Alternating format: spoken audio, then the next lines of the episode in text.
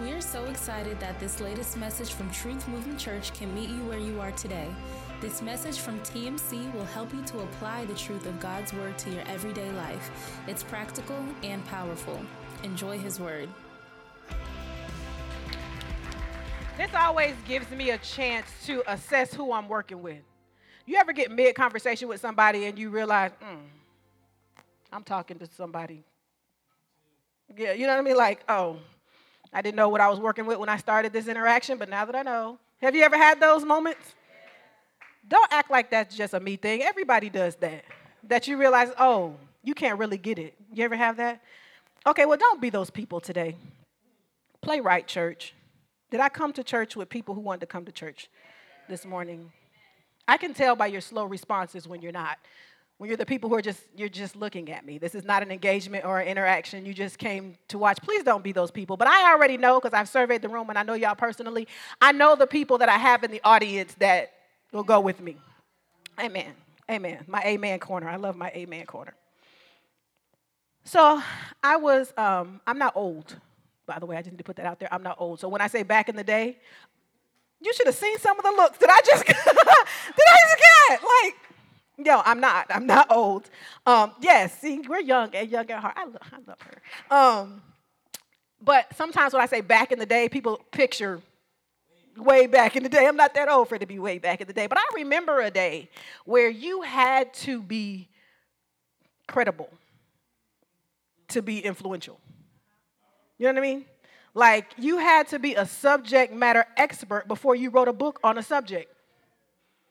I remember a time where you needed to be educated and credentialed on a thing before you had proven and earned the influence of people's opinion. Yeah. I was looking for a book the other day and I was like, that's a good a good title. I wouldn't read that. That's good. But then I was like, I don't know who that I'd never heard of this person, only to find out that they're, they, they don't have a background in this field like at all. That, it didn't used to be like that. Now people just deem themselves or whatever, run with it, post it real good, package it real good, and marketing, and people just go along with it and follow the influence of it. The concern, though, is they're starting to see that same dynamic in the body of Christ. Yeah. It's very much gotten into the same flow now with believers. And we have believers that are leaning into the influence of people as long as their podcast is aesthetically pleasing and professional looking, if the microphone sound is very clear in their recording and in their post, we give them, you know, credit. Share and reshare and all things like it's a fact. We have people who are presenting opinions, but we're receiving it as fact. We've gotten now to a place where people are more drawn to, and there are more pastors that are more celebrity than shepherd. People are evacuating the kingdom to reside in the culture.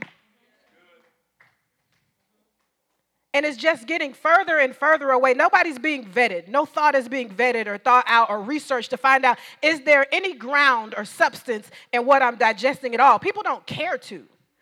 It's that if the cliche is catchy enough and if the TikTok is hot enough and if they pick the right song to go behind it, that has to be it. And we build on that fact as if it is a fact.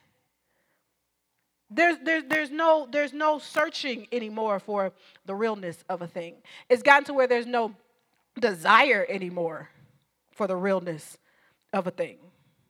And I believe that it's because people don't know anymore or they don't recognize the difference between gifted and anointed. It's one thing for the world not to know, but it's gotten to where now the church don't know the difference between gifted and anointed. That is not the same thing. Am I, am I telling you something that you never heard? There's a difference between gifted and anointed. There are people who can sing every note on the scale, run up and down the scale, show out, make a song super long because you got to hear all of the runs that they have to do so that you can enjoy their gift but it only impacts your ear and the room is in because it can't touch the realm of the heavens because it's not anointed. The problem is because people are following along with it, we have people who are appointed, gifted people who are appointing themselves to positions that require an anointing. And in case you haven't noticed, I am preaching already. And you are functioning gifted in roles that call for anointed. So you need the power that you don't have in the position that you gave yourself. And the crazy part is, I shouldn't say crazy because some of us are doing it, is we're following it. Because the body of Christ has gotten to where we can't tell the difference. But the dangerous part in all that is, if I hadn't already said enough, is hell does not have to respond to a gift. Hell is not scared of your gift. Hell is not intimidated by the gifted. Bondage is not broken by the gifted. Hell does not tremble by the gifted. There is not a spiritual exchange when it comes to the gifted, even though it is more popular. Oh, but the anointed. Isaiah 10 27 in the King James Version, it says, The yoke shall be broken because of the anointing. See, what the enemy knows that the world seems to have forgotten is he has to respond to the anointing. The yoke representing bondage, bondage is broken because of the anointing. I don't know if I should let that sit. Because I know now you're playing back in your mind, like, how many, how much stuff am I just entertaining that is just the, no, the anointing is what destroys the yoke. It's the anointing. It's going to take the anointing to break that generational curse. It's going to take the anointing to be able to free your mind. It's going to take the anointing to be able to call heaven down. The anointing is what makes the enemy respond. And because he knows that it requires the anointing, he likes for you to be caught up in the gifted.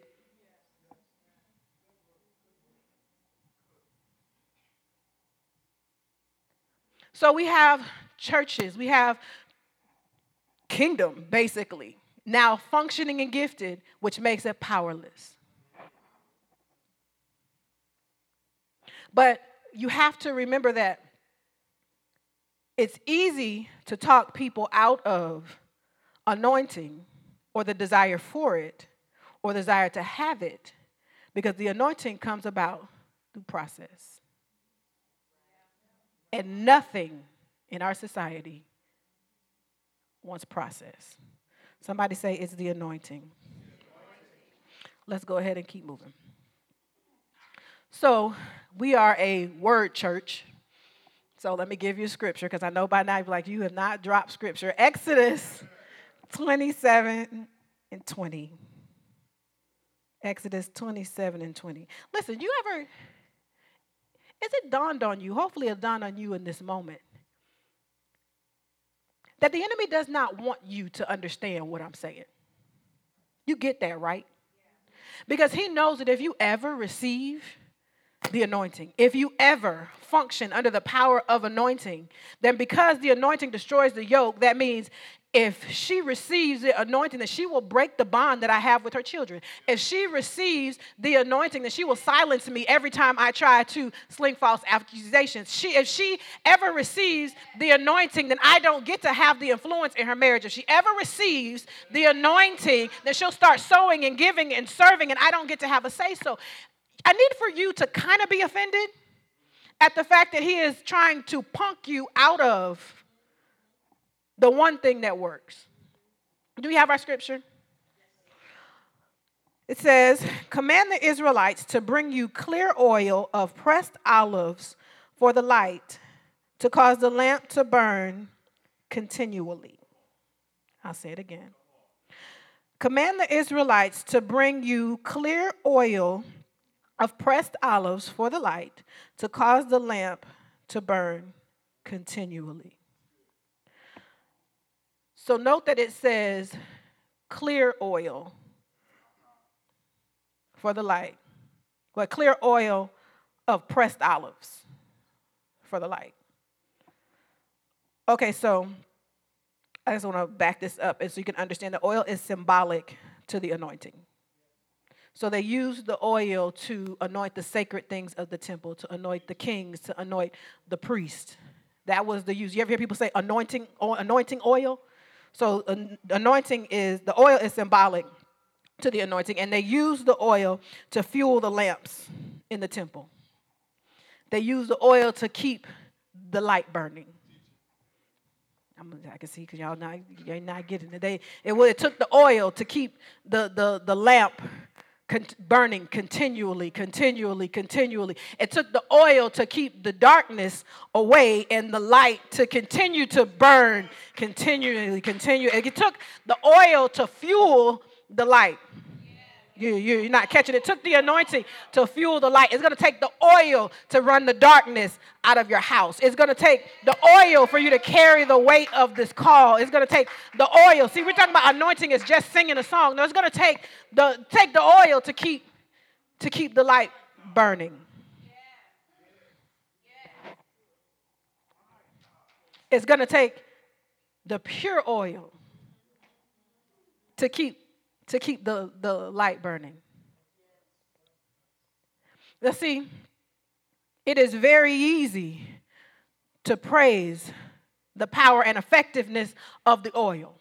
Do we understand that? At that time, it was like liquid gold. It was more valuable than anything because it had so many uses for. Oil is a grand thing, but oil comes at a cost. How many know oil costs you something? Oil is just not a commodity like water. Oil costs you something. And if you don't believe me, ask the olive.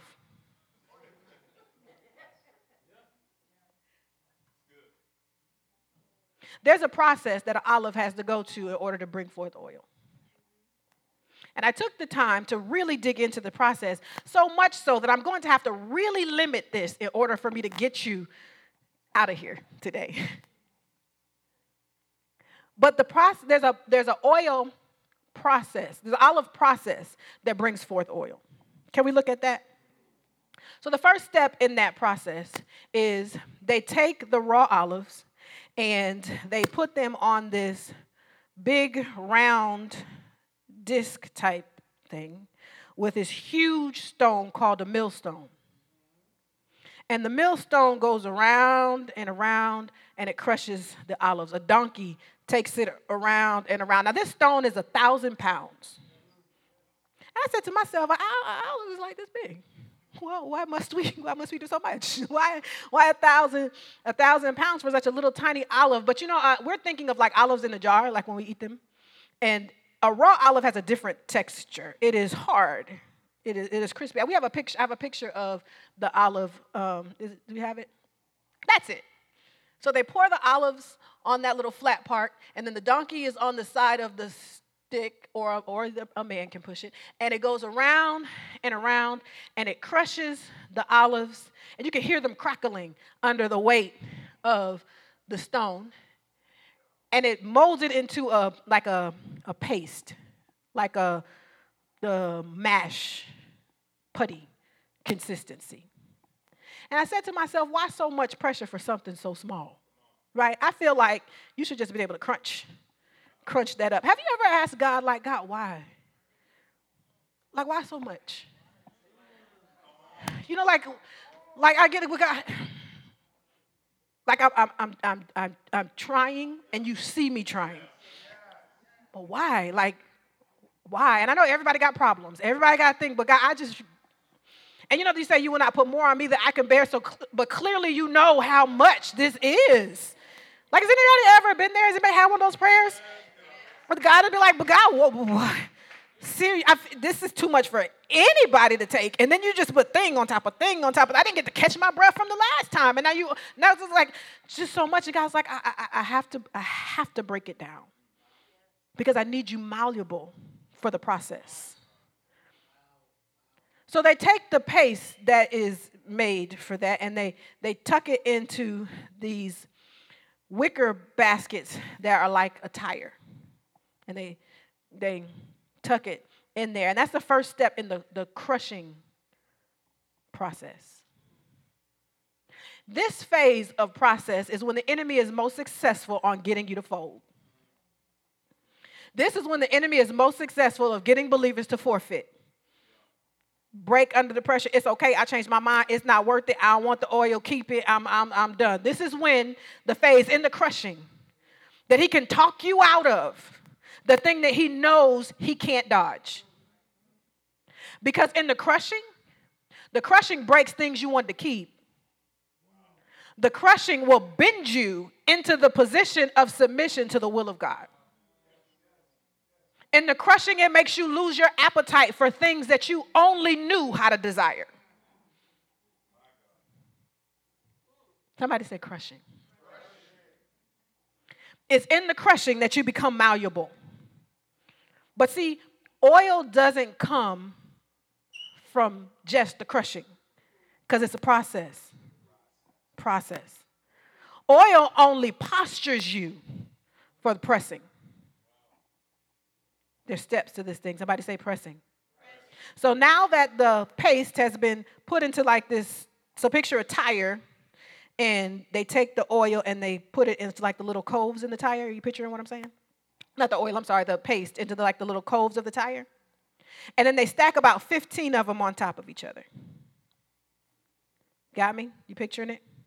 And then they put either a huge stone or a disc on top of all 15 of them and the weight starts to press down on the crushed olives. I said the weight. And from that, that weight, oil starts to come out of the baskets. Under the pressure of the weight, the oil starts to flow from the see you've been trying to duck the pressure but it's the pressure that's going to bring the oil you thought that the pressure was set to distract you or break you, but it's the pressure that's bringing the oil forth. You see, I had to stop for a minute in my preparation of this thing, and I had to thank God for the people that did not let me fold under the pressure. God let me call names. And I know you might not know them, but I thank God for the Melanie Stringers in my life. I thank God for the Lanice Smiths in my life. I thank God for the Bishop Beechams in my life. I thank God for the Karen Sims in my life. They don't mean anything to you, but they mean everything to me because they stood on the sidelines and they said, Girl, keep swinging. Keep swinging. Get, fix your feet. Get off the rope. Stop playing. You're moving too slow. You're moving too fast. They made me angry and they hurt my feelings, but they never let me fold. And because they did not let me fold, I know how to stand still under the weight of the pressure. Because while other people stayed endured for the prize or for a blessing, I stood because I wanted the anointing. I know that if I if I endure, I will have an anointing on my life. Learning how to endure the pressure.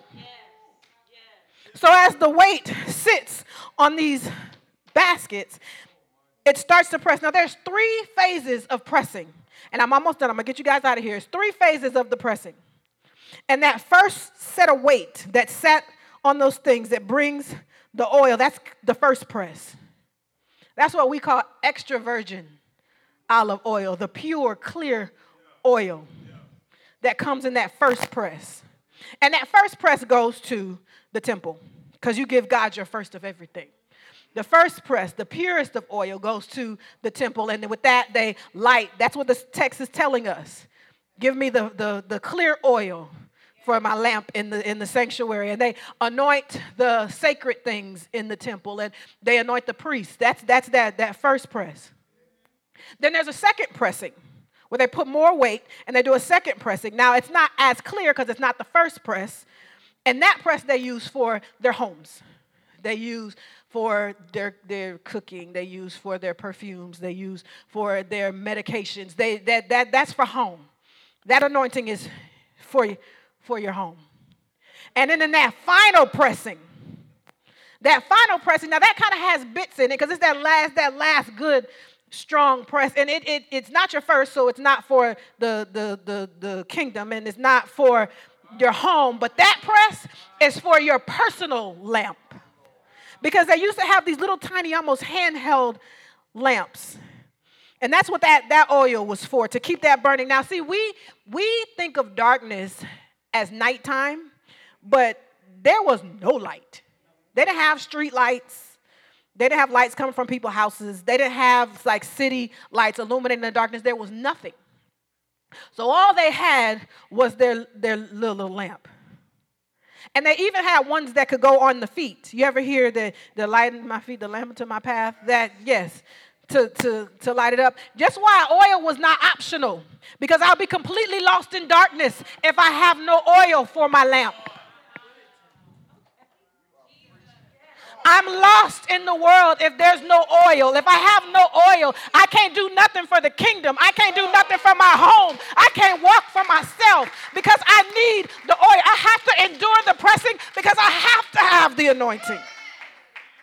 We like to think that it's optional, and the enemy wants you to believe that it's optional. But without it, you are lost in darkness, and you are leaving the world lost in darkness. You are leaving your family lost in darkness. Say, I have to have the oil have to have the oil. Let me wrap up and get you out of here. I love scripture so much because people, it is very easy to feel like you can go into the word and be like, I don't understand this. Like, this makes no sense to me. I don't see how this relates to me. I don't understand. But when you go to the word, ask God, like, God, give me understanding. Like, before you open it, Say, God, give me an understanding. Beyond my own ability to process, God, let me find, learn to find you in scripture and let me learn to find you in text. And you know why? Because he exemplifies how you need to live. He exemplifies what you need to know, how to live this thing out in scripture. So say, God, give me, the, un- unlock the mysteries in your scripture so that I can apply them to my life. Because he blueprinted this for us so well. And I can tell you without us having to go through, but in the book of Matthew, it tells us that after Jesus, after he's in the Last Supper, he and the disciples left. And they went to the base of the Mount of Olives. And right at the base of the Mount of Olives, it says that he went to Gethsemane and prayed. We hear this story? Now, Gethsemane, the definition of the word is the olive press. And our Savior went to that position and he had to go by himself. And he wanted his friends to be able to go. He did. And I believe he had some good friends. But there are some things in this process that, even with their best intentions, you got to do it alone. And he took his friends and he said, I got to pray. And listen, this is also known as the place of agony.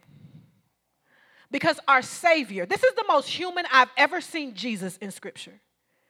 And he said to them, my sorrow is so heavy that is unto death. It feels like this sorrow is killing me.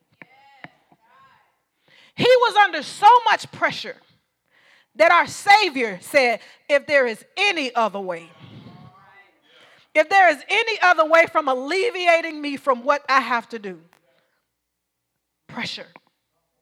You are not wrong for wanting to forfeit the process. Nobody, nobody's going to hear this message and say, Yes, crush me, Lord. Nobody is saying that. If you walk out of here saying that, you're just being one of those church cliche things. You do not mean that. You do not mean that. Don't ask that. Don't pray that. That is not what you want to do. Jesus didn't want to have to do it. There are three phases in the pressing. Jesus petitioned God three times and time after time, pr- more pressure was applied. Till he got to the point where it says that sweat dripped from him like blood. Now, I know your mental picture when I've been telling you about the pressing, you're picturing these baskets pressing and all of this clear oil like we see at the grocery store running everywhere. But that's just not the way that it happens. So, can you show me? I have another picture up there to show you what comes out of the oil. Do you have another picture up? No? Well, let me get, let me just give it to you then. It's, it's not a graphic up there. Mm-hmm. It doesn't come out clear. Instead, it comes out a very murky red. So when the scripture gives us the description that it poured from him like blood. I appreciate the blood reference, but I feel like you only did that for me because that was the only way I was going to be able to envision, it. But the oil that comes from the olive, it comes out in that second and third press in a murky, thick red. It has to be separated for it to be clear. But its original position comes out a thick red. Don't think that our Savior doesn't understand the pressure that you are under. Don't think for a second that He is somewhere boasting in the fact just to see if you can take it. And in the same turn, don't think for a second that the enemy does not know what happens if you endure the process. While you are in it, I need you to be able to remind yourself I cannot fold. I cannot break. I cannot compromise. I cannot forfeit. I cannot bow out.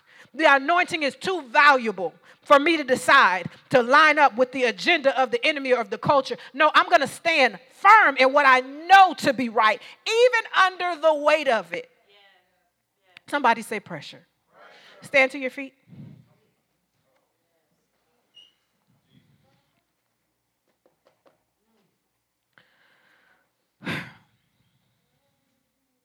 It is very common now for believers and the world, but the world is the world. I'm not talking about them, I'm talking about us. To chase blessings. We are taught to sow so that we can be blessed. We're taught if the enemy attacks, it's because a blessing is on the, other, on the other end of it. And we only endure for the sake of a blessing.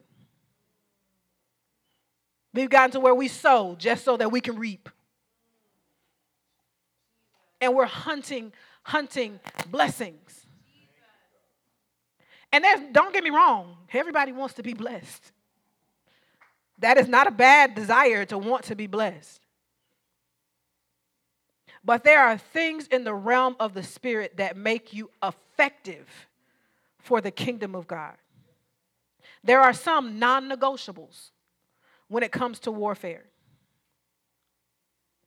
In a raw olive, you cannot just pop a raw olive in your mouth. Trust me, you do not want to try that. It is extremely unpalatable because of the bitterness. You couldn't just crunch on. Your mouth wouldn't allow you. You would automatically spit it out because there is a compound in it called oleuropein. And the oleuropein makes the raw olive so bitter that it can't really be consumed. You would have to force yourself to do it, like on a dare, to be able to eat a raw olive.